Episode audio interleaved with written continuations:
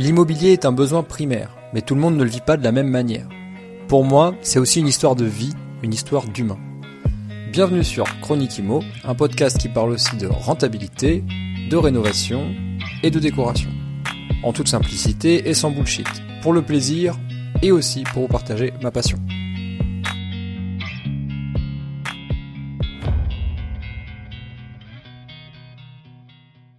Salut à toi, bienvenue sur cette nouvelle chronique IMO. Aujourd'hui un sujet important puisqu'on va parler de la gestion locative à distance en essayant de ne pas perdre en qualité dans sa euh, gestion. Donc c'est un sujet qui me touche particulièrement parce que c'est comme ça que je procède. Euh, il y a une partie des choses, tu vas voir, où je, vais essayer d'extrapoler un petit peu et une partie où c'est purement du, euh, bah, du vécu. Donc on va, on va initier tout ça. Avant de commencer, je tenais à remercier les personnes qui suivent les épisodes assidûment, et vous êtes nombreux. Donc euh, j'ai accès, euh, grâce au, logiciel de d'upload des épisodes euh, bah, à des statistiques. Et en gros, vous êtes 88,31% à suivre tous les épisodes de France. Donc les Français sont évidemment sans surprise les, les, grands présents. Et ensuite, c'est les États-Unis, donc peut-être dû au fait qu'il y a énormément d'habitants aux États-Unis et qu'il y a une partie qui sont francophones. Les États-Unis se placent en numéro 2, donc salut les Américains. En numéro 3, et là c'est euh, pareil, c'est, j'aurais pensé que vous étiez un peu plus nombreux, c'est dommage, mais peut-être que tout ce que je dis ne s'applique pas en Belgique, mais ce sont les Belges qui arrivent en troisième position, donc big up à vous les Belges. En numéro 4, euh, là on passe vraiment sur des, ratios beaucoup plus bas. Euh, on a la Grèce qui représente 1,4%. Donc euh, les Grecs, je sais, alors étant donné que c'est la période des vacances, soit il y a beaucoup de Grecs qui parlent français, et donc du coup ça représente quand même quelque chose, soit il y a beaucoup de Français qui sont partis en, vacances en Grèce, ce qui est aussi très possible. Donc bah, salut à vous si, si vous écoutez depuis la Grèce. Et juste derrière, on a euh, à Execo la, euh, enfin, la Réunion, donc toujours la France, mais la Réunion, euh, et la Suisse. Donc vous êtes à, vous êtes à kiff kiff à, un, peu, plus de 2% chacun de manière égalitaire. Et après, évidemment, il y a d'autres pays, mais je pense que c'est surtout des, une minorité. il y a l'Espagne, le Brésil, l'Italie et le Portugal en toute dernière position, en dixième position. Voilà, donc je tenais quand même à vous remercier. Vous êtes, vous êtes très nombreux et je suis content que l'immobilier, ça soit un sujet qui vous passionne autant, tout comme moi. Donc maintenant, retour à l'épisode du jour, euh, où je vais te parler donc de la, bah, de la gestion locative à distance, parce que c'est un petit peu ce que j'ai euh, exercé sur les derniers mois. Avec l'accumulation des biens et donc la multiplication des tâches, bah, je me rends compte que la friction en temps que ça génère, euh, même si tu n'imagines pas gérer ton parc seul et que tu travailles avec une agence ou pas d'ailleurs pour la gestion, bah, je te propose aujourd'hui d'explorer les possibilités que j'ai déjà mises en place ou que j'aimerais tester dans un futur proche. Donc déjà, peut-être qu'il faudrait qu'on définisse ensemble la qualité euh, dans le contexte actuel, euh, dans le sujet. Donc en gros, garder la qualité actuelle, en tout cas la qualité qu'on pourrait avoir en étant en présentiel, bah, ça nécessite de garder toutes les étapes que je vais développer après, bah, toutes les étapes de mise en location et de gestion de la location jusqu'à la fin de la location, euh, que l'on fait déjà en, présentiel. Donc conserver toutes les étapes et essayer de les faire de la même manière euh, à distance. Donc évidemment, ça va euh, passer par soit des outils, soit des techniques, mais à mon avis, c'est possible. Aujourd'hui, bon, je vais développer. Tu vas voir que, à mon avis, vous êtes nombreux à, aussi utiliser cette façon de faire, cette façon d'opérer. Donc en préambule, évidemment, sur la qualité, euh, l'idée, euh, c'est d'être euh, toujours honnête avec son candidat locataire et de pouvoir être aussi réactif qu'en présentiel. À mon avis, aujourd'hui, il y a tous les systèmes qui sont possibles pour rendre cette, cette expérience pour le candidat locataire aussi qualitative qu'en présentiel. C'est mon point de vue, évidemment, si tu le partages pas, ben, je, je serais ravi d'échanger avec toi sur le sujet mais je vais t'exposer la situation telle que je la vois. Donc effectivement, en préambule, euh, je peux dire que j'ai développé des compétences particulières quand même euh, dans ce sujet-là grâce à un job que j'ai eu pendant trois ans dans une real estate. Donc qu'est-ce que c'est qu'une real estate C'est une, start-up. C'est, une start-up, c'est une boîte qui, qui, existe toujours, qui n'est plus une start-up d'ailleurs, c'est une réelle grosse boîte aujourd'hui euh, dans les nouvelles technologies pour l'immobilier. Et donc moi j'ai intégré cette boîte à l'échelle de la startup, donc vraiment on n'était que quelques-uns. Et aujourd'hui c'est devenu une grosse boîte avec je pense plus de 60 employés. Et donc, j'ai pu benchmarker pour le compte de cette startup une multitude de solutions et observer ce qui a été adopté euh, par les acteurs professionnels. Donc, en gros, nous, nos clients, c'était le B2B, donc les agences immobilières, notamment euh, les constructeurs de maisons, euh, voilà, ce genre de choses. Ce qui donne une tendance de ce que les particuliers utilisent indirectement. Parce qu'en gros, quand on passe par une agence, en fait, on passe par un intermédiaire qui, lui, va prendre des outils ou des prestataires de services, etc., pour le compte du propriétaire on se rend compte qu'avec le temps, les outils qu'utilise le monde professionnel deviennent accessibles au monde des particuliers. C'est la fameuse histoire du maître laser, tu sais, qui a été inventé pour les professionnels, pour le B2B, mais qui n'était pas rentable à produire. Donc quand les euh, industriels s'en sont rendus compte, ils l'ont rendu plus simple d'utilisation, grâce notamment aux nouvelles technologies, aux batteries euh, lithium-ion, euh, etc. ils l'ont vendu à des magasins de bricolage comme Leroy Merlin, Castorama, Brico Dépôt, etc. Pour ce, pour faire, euh, en fait, ils ont, ils ont switché du B2B au B2C. Donc en se vendant dans les, dans les magasins de bricolage. D'ailleurs, si tu es intéressé par les nouvelles technologies dans le monde de l'immobilier, je te conseille un salon qui a lieu tous les ans, porte de Versailles. C'est le salon Rent, maintenant que j'y pense. donc Rent pour Real Estate and New Technology. Et c'est un salon qui est hyper intéressant. Tu vois, grosso modo, les, les choses qui vont qui sont déjà développées, qui sont déjà présentes chez les professionnels et qui, euh, par effet de ruissellement, euh, vont se retrouver chez les particuliers euh, très bientôt. Ça te permet peut-être d'avoir un petit peu d'avance sur certaines technologies. Bref, en voyant les, outils utilisés par les pros, je me suis demandé dans quelle mesure un particulier comme moi pourrait adapter ces outils à son échelle. Quand on parle de gestion, il faut déjà imaginer une frise chronologique qui démarre par la mise en location, les visites, l'édition des documents du dossier de location, bail, diagnostic, euh, justificatifs divers, etc. La signature des documents, donc le process de signature, l'état des lieux d'entrée, la remise des clés, euh, et c'est à peu près tout. Euh, c'est à peu près tout. On peut toujours imaginer d'autres documents, d'autres étapes pour faire, si on veut en faire plus, mais en gros c'est ça. Et puis il y a la phase de location avec la gestion dite courante, la gestion des travaux, des besoins quotidiens, euh, des litiges, euh, des surfaces communes, etc. Et puis la fin de location avec l'état des lieux de sortie, euh, la remise des clés et ensuite la restitution de la caution. Donc ça c'est la frise chronologique qu'il faut avoir en tête. Donc en partant du postulat que tu as mis, que tu as une mise en location en étant à distance, tu peux, d'après mon expérience, tout gérer peut-être il y a un point qui est un peu plus difficile à gérer, mais je vais en parler tout de suite parce que c'est le point numéro un. Mais tu peux tout gérer, euh, sauf ce point à distance. Et encore, j'ai une solution de substitution que je développe maintenant. Donc en gros, le point numéro un, c'est les visites. Donc euh, un des points pour bien choisir ses locataires, que je dis tout le temps à chaque fois qu'on me pose la question, c'est de suivre son instinct. Donc, euh, je, donc là, je proposerais de passer par un intermédiaire pour la visite. Si tu ne peux pas le faire toi-même, évidemment. Parce que suivre son instinct euh, quand on ne fait pas faire la visite, suivre son instinct, en gros, c'est voir, euh, comment la personne elle parle. Euh, est-ce qu'elle se comporte bien? Est-ce qu'elle a une bonne posture physique? Est-ce qu'elle n'est pas agressive? Est-ce qu'elle a, est-ce qu'elle a l'air d'avoir la tête sur les épaules? Ou est-ce qu'elle a l'air d'être d'être mytho ou ce genre de choses donc, donc là, je proposerais de passer par un intermédiaire pour le point numéro 1. Donc soit un prestataire, soit une agence on peut considérer qu'une agence c'est un prestataire, mais moi je divise bien les deux. Hein. Une agence qui serait spécialisée dans la gestion locative, euh, ça peut être euh, une façon de faire. Par contre, ça sera plus cher que de prendre un prestataire qu'on peut trouver sur Internet. Il y a des plateformes euh, spécialisées pour ça. donc voilà. Donc en gros, le prestataire, il fait les visites pour toi, mais pour que ça reste rentable pour toi, c'est toi qui prends les rendez-vous des candidats locataires qui ont déjà un dossier complet. Donc en gros, tu mets, ta, tu mets ton annonce en ligne, sur le bon coin, se loger. Euh, se loger, je le répète, je l'ai déjà dit plusieurs fois, mais se loger, c'est gratuit, tu peux mettre tes annonces en ligne euh, en qualité de particulier aussi, hein, c'est pas que pour les professionnels. Et tu peux euh, trouver des. Moi j'ai déjà trouvé des locataires sur se loger, très bien, très très bien. Donc voilà, le bon coin, se loger, puis tout un, tout un tas d'autres sites. Log Service aussi, j'en parle pas souvent, mais Log Service c'est un bon site, donc je te, je te le conseille. Donc tu mets ton annonce et c'est toi euh, qui prends les rendez-vous. Donc il est important de donner les rendez-vous qu'à des gens avec un dossier complet qui correspond à vos attentes.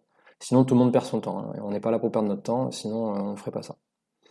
Exemple, le prestataire euh, prend euh, entre 50 et 80 euros pour faire des visites de 9h à 13h n'importe quel jour de la semaine ou du week-end. Donc exemple un mercredi ou un samedi matin, peu importe. Donc lui, vous le payez. c'est une prestation, donc admettons, je sais pas, 50 euros de 9h à 13h en comptant 30 minutes par visite. C'est déjà large. Tu peux lui caler donc 8 rendez-vous. Euh, si tu fais euh, toutes les demi-heures, donc 9h, 9h30, 10h, 10h30. Pour rappel, ils viennent juste pour visiter. Tu as déjà les dossiers complets. Suite à ça, tu fais une sélection à deux facteurs. Le ressenti du prestataire euh, dans un premier temps et ton ressenti à toi dans un second temps.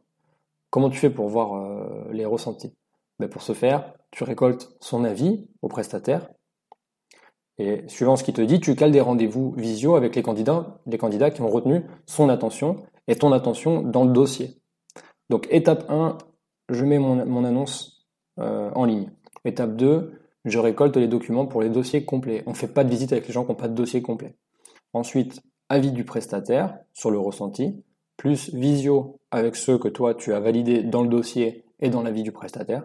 Donc en gros, ça fait trois, il y a deux facteurs humains et un facteur administratif qui est le dossier. Donc là, normalement, c'est un super filtre, c'est une façon de faire très simple euh, qui te permet de sélectionner quelqu'un. Parce que si tu as un avis positif du prestataire, plus un dossier complet, plus une confirmation de ressenti au téléphone ou en visio, bah, c'est la bonne personne. Et puis au pire des cas, euh, dis-toi que l'erreur est humaine, même avec le meilleur process.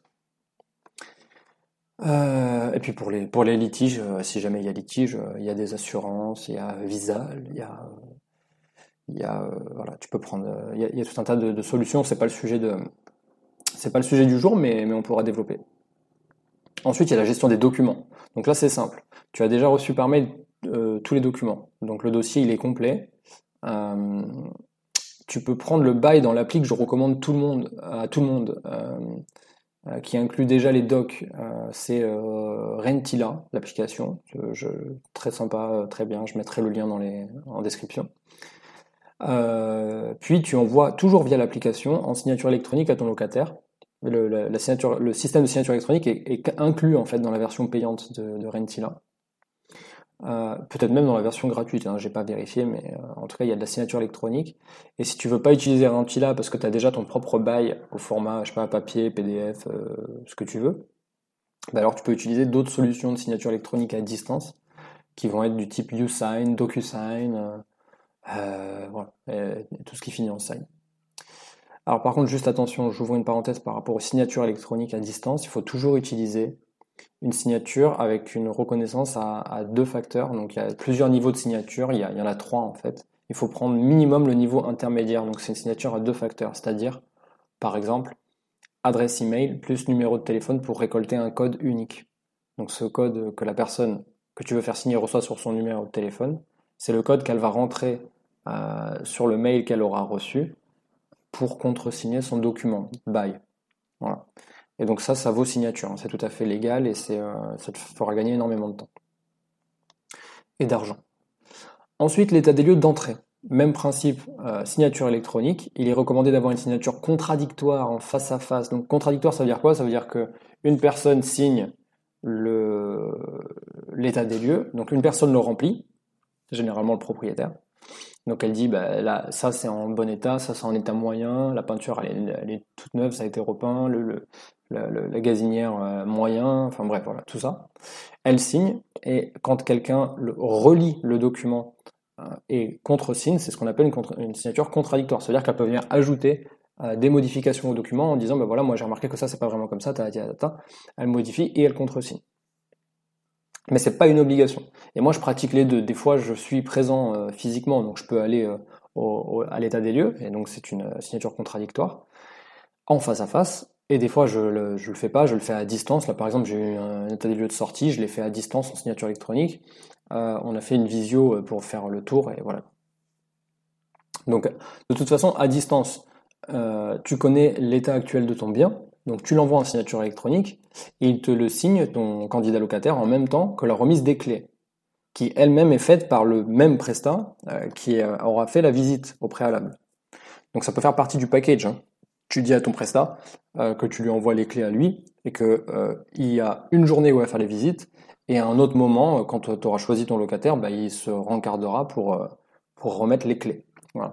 Et c'est le moment où le candidat locataire doit contresigner son, son état des lieux d'entrée. Pas de, signature d'état des lieux, pas de clé. Pour l'envoi des clés euh, elles-mêmes à ton prestataire, bah, tu peux passer par Colissimo, hein, ça fera l'affaire. Concernant les paiements, alors là c'est ultra simple, c'est juste une histoire d'organisation. Il suffit d'envoyer euh, ton RIB par mail lors de l'accord de principe à la signature du bail. Donc le jour où tu, euh, confirmes à l'un des candidats locataires que tu l'as choisi lui et que lui il est toujours d'accord, bah, tu lui envoies le bail. Dans le, document de signature du bail, tu inclus ton euh, RIB. Comme ça, dès qu'il a contresigné, bah, dans son adresse mail, euh, dans, pardon, dans sa boîte mail, bah, il a le bail. Comme ça, il peut tout de suite faire le, virement euh, de la la caution. Voilà, je cherchais le mot de la caution. pour rappel, le bail n'est valable que si l'état des lieux d'entrée est contresigné. Donc on fait signer le bail, ensuite on reçoit le montant de la caution et le premier loyer euh, par virement, puis on fait signer l'état des lieux. Pas d'argent sur le compte est égal à pas d'entrée dans les lieux. Ça c'est très simple. Donc euh, tant que tu n'as pas reçu la caution et le premier mois, le prestataire ne remet pas les clés. Même s'il y a euh, signature de, l'état des lieux. Pour la gestion courante, un simple canal de communication doit être installé dès le début. il faut que ce soit toujours le même qui est utilisé. Hein. Moi, j'aime euh, bien les messages. Euh, donc, euh, mes locataires savent qu'ils peuvent me faire un texto. C'est le moyen le plus simple de me joindre. un appel, c'est plus compliqué parce que je risque d'être déjà occupé. donc, je vais pas répondre et c'est possible que j'oublie. Voilà. Et, surtout, il n'y a pas de trace du besoin. Il n'y a pas de trace de la demande exacte du locataire. Euh, donc moi je conseille toujours les textos. Euh, dès le début je mets les choses d'accord. Je dis euh, moi vous pouvez me communiquer avec moi par texto. Il n'est pas certain que je vous réponde dans la minute, mais au moins il y a une trace et je l'oublie pas parce que je peux consulter mes messages non lus. les emails c'est ok si tu préfères, mais il y a, enfin bon, voilà, t'as compris l'idée. Par texto tu restes plus souple, hein. tu réponds quand tu peux. tu peux faire passer des preuves d'un besoin, exemple des photos de quelque chose qui serait cassé, qui fonctionne plus, ou une dégradation, ou encore un, un, relevé de compteur par exemple. Euh, tu vois, ça me fait, ça me fait penser à une, à une fois où j'ai euh, mis un locataire en place et quelque chose comme 2-3 jours plus tard, euh, il, il, me, il me fait un message Mathieu, je suis désolé, j'ai l'impression que le bac à douche, l'appartement était neuf, hein, refait à neuf, il me dit le bac à douche est, est fissuré, il est cassé en fait. C'est un, c'est un bac extra plat en, résine que, enfin, j'achète toujours les mêmes. Euh, et ça m'était jamais arrivé, donc je dis ah ouais quand même c'est bizarre et tout. Donc euh, vraiment, euh, je, lui dis ben moi je suis pas sur place, envoyez-moi. les travaux ont été finis très récemment, quelque chose comme 15 jours avant votre arrivée. Envoyez-moi des photos, le plus de photos possible, le plus de preuves, et aussi les conséquences, c'est-à-dire bah, s'il est fissuré, il doit y avoir de l'eau partout. donc bon, bref, il m'envoie des photos. Et, euh, et j'ai pu bah, tout simplement euh, faire, des, euh, des, captures d'écran que j'ai envoyées à, bah, à l'entreprise qui avait fait la salle de bain, qui avait fait toute la salle de bain, carrelage, douche, meubles vasques, etc. Et il m'a dit, bah écoute, ouais, c'est pas normal, c'est récent, de toute façon, tu as une garantie décennale sur les travaux, donc je reviens, je vais voir. Et suivant d'où provient le problème, on va voir qu'est-ce qui fonctionne. En démontant, euh, donc moi je pensais que c'était mon assurance qui allait euh, prendre en charge, mais en fait en démontant, l'entreprise s'est rendu compte que c'est eux qui avaient fait une erreur de pause. Donc il a été génial, euh, enfin il a été juste normal on va dire, mais c'est génial qu'il ait pu endosser la responsabilité parce que en gros moi ça m'a rien coûté. Et il est intervenu je crois allez deux jours plus tard quoi. mon locataire il m'a fait un message le vendredi, le lundi euh, il était euh, dans les lieux, il était en train de, bon, il a démonté euh, tout ce qui avait été fait. Il a, il a cassé le, enfin, il a démonté le bac qui était fissuré. Et en le démontant, il s'est rendu compte qu'il y avait un pied qui n'avait pas été posé correctement. Donc forcément, avec le poids, ça l'a fissuré au milieu. Et il y a même de l'eau qui était passée, ça avait dégradé le, sol, etc., le plafond du coup de, de l'appartement du dessous. Donc on a, on a pu gérer. Mais en gros, voilà. Euh, je sais plus pourquoi j'ai parlé de ça. Ah oui, parce que du coup, euh, bah, les photos, c'est voilà, les, messages euh, ou les mails comme tu veux, mais les traces écrites, c'est toujours mieux pour les échanges avec tes locataires. Bref, la gestion courante, c'est easy. c'est pour la gestion du quotidien. pour une gestion courante easy, il faut quand même de la transparence avec ton locataire. Donc pas de mytho, ni d'un côté ni de l'autre. Tes locataires sont des gens respectables et sûrement tout aussi intelligents que toi, donc faut rester réglo avec eux. Et surtout, poser des règles dès le début. Comme ça, tout le monde connaît les règles du jeu et euh, personne ne sera surpris. Donc moi, je donne les règles du jeu dès le début. Je dis que c'est mieux euh, de m'envoyer des textos et pas de m'appeler. Euh, je leur dis qu'ils ont un budget de 100 euros par poste de dépense.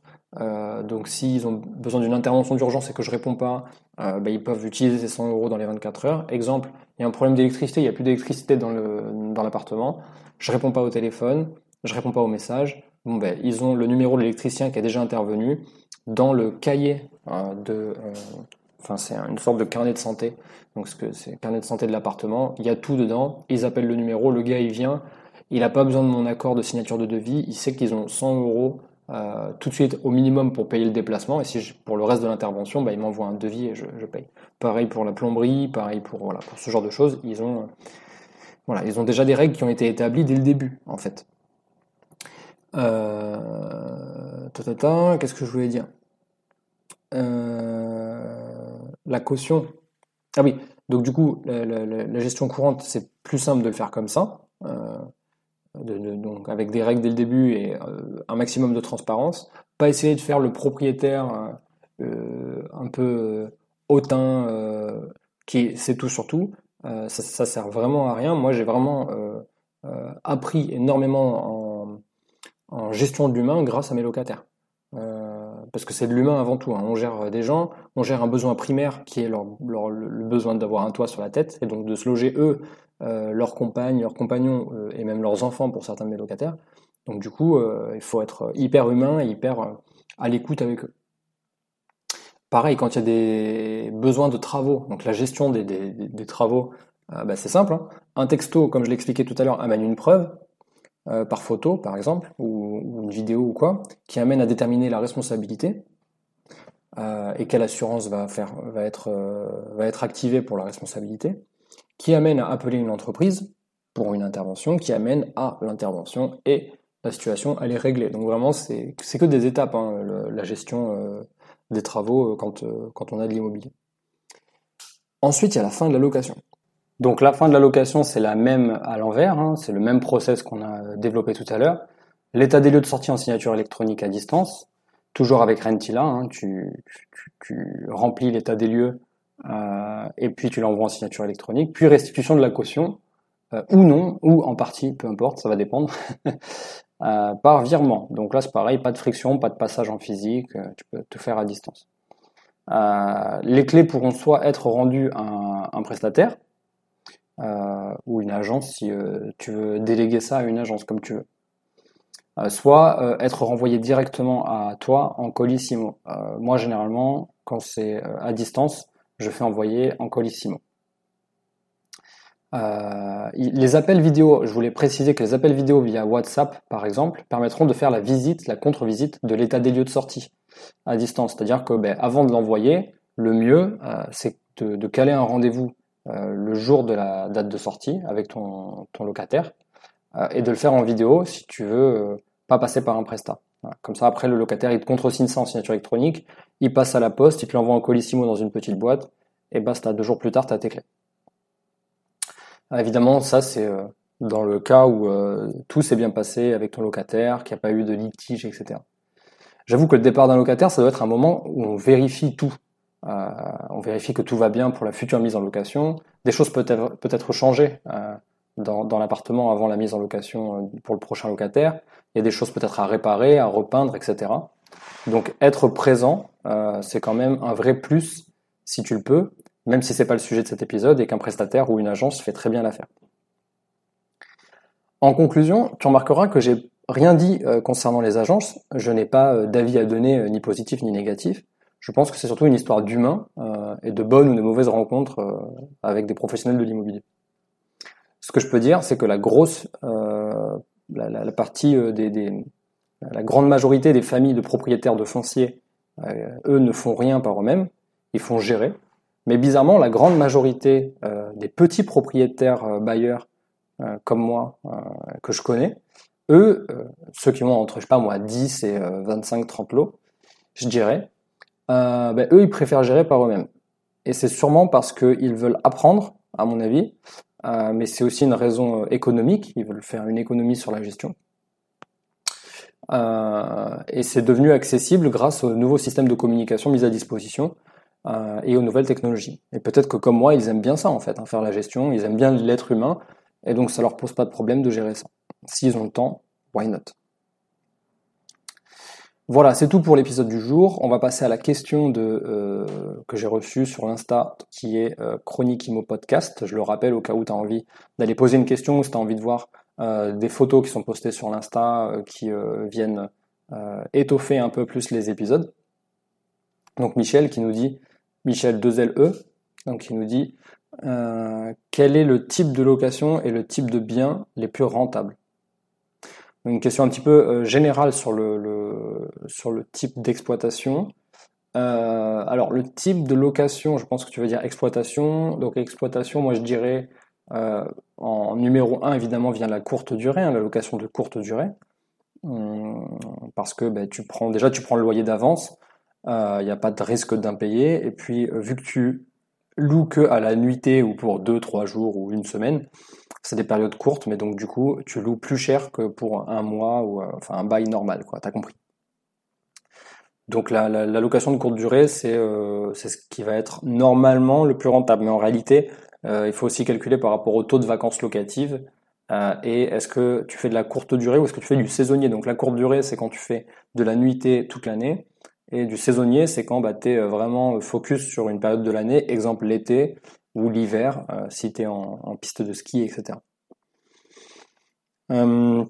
Et pour le, la deuxième partie de ta question, c'est le type de bien. Euh, alors le type de bien, euh, je crois que les dernières études prouvent que c'est les T2, T3, les biens les plus rentables, et non pas les studios, contrairement à ce qu'on pourrait croire. Euh, moi, pour, ma part, j'affectionne tout particulièrement les T3. Euh, je, trouve que c'est, euh, en termes de prix moyen d'acquisition au mètre carré et au prix de, la location, c'est mes meilleurs investissements. Après, euh, les T2 font très très bien l'affaire. C'est des biens qui sont très liquides, très recherchés aussi. Donc je dirais pareil, T2, T3 pour les biens les plus rentables et pour le type d'exploitation, location de courte durée. Et pour finir, on passe à la ROCO de la semaine. Euh, ROCO qui est euh, un livre que j'ai amené avec moi en vacances cette année. Euh, j'ai fait une petite sélection Amazon des livres qu'on m'avait moi-même recommandé. Et celui-ci, ça a été recommandé par un, par un ami euh, qui est euh, multipropriétaire, euh, quelqu'un de très intéressant que j'aimerais recevoir dans, le, dans les épisodes aussi en, interview bientôt. c'est un livre que, qui s'appelle Nos chers locataires, donc un livre de Jean Bigot. C'est un économiste du logement, qui est lui-même bailleur, un multipropriétaire. Il a une fonction un petit peu particulière, il est président de l'UNPI, l'Union nationale des, propriétaires immobiliers. Euh, dans les Deux-Sèvres. Euh, et, euh, et, Jean Bigot, il nous, propose ce livre qui est vraiment une pépite pour moi, qu'il faut prendre vraiment comme il est, c'est-à-dire c'est un livre de témoignage en fait, hein, de, de bailleurs privés. Donc, comment dire? Évidemment, il faut y aller avec beaucoup de recul. C'est un livre qui fait un peu plus de 300 pages, je crois, et c'est que des témoignages. Et euh, je trouve que c'est intéressant, même si tu es déjà euh, bailleur, c'est pas du tout un livre que je conseille pour euh, savoir si tu dois faire de la de l'investissement locatif ou pas. C'est un livre que je conseille pour pour avoir une vue d'ensemble en fait, qui, va te permettre d'étoffer tes connaissances en en gestion de l'humain et en gestion du locataire. avant de te quitter, je voulais te lire deux deux avis qui sont euh, sur Amazon concernant ce livre. Et du coup, ça va te permettre de comprendre à quel point il est clivant et à mon avis à quel point il est important. Donc j'ai un premier commentaire de Davo. Un livre à avoir absolument avant de louer un logement.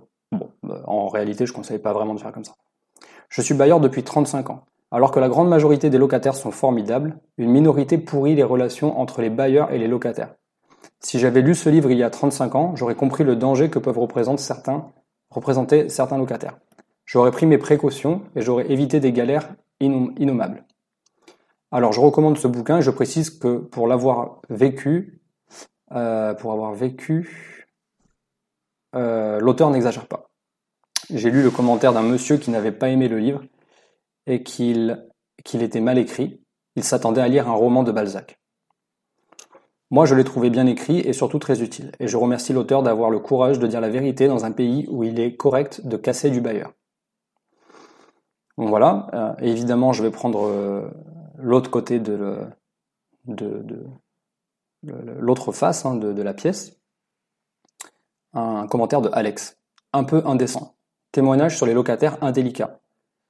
Certes, il y en a, mais cette complainte de vieux baby-boomers multipropriétaires est assez indécente alors que les générations suivantes ont tellement de mal à se loger et à devenir propriétaires elles-mêmes. Si les bailleurs ne sont pas contents, ils peuvent toujours vendre. En plus, ce n'est pas très bien écrit. Donc c'était le premier euh, commentaire et le, en fait le premier que j'ai lu, c'est la réponse un petit peu à, celui-là. C'est l'autre face. donc il y a les deux faces de la pièce euh, concernant ce livre. Donc je le euh, conseille réellement. C'est un livre qui s'appelle Nos chers locataires de Jean Bigot. Et quant à moi, je te dis à la semaine prochaine pour une nouvelle chronique IMO. Salut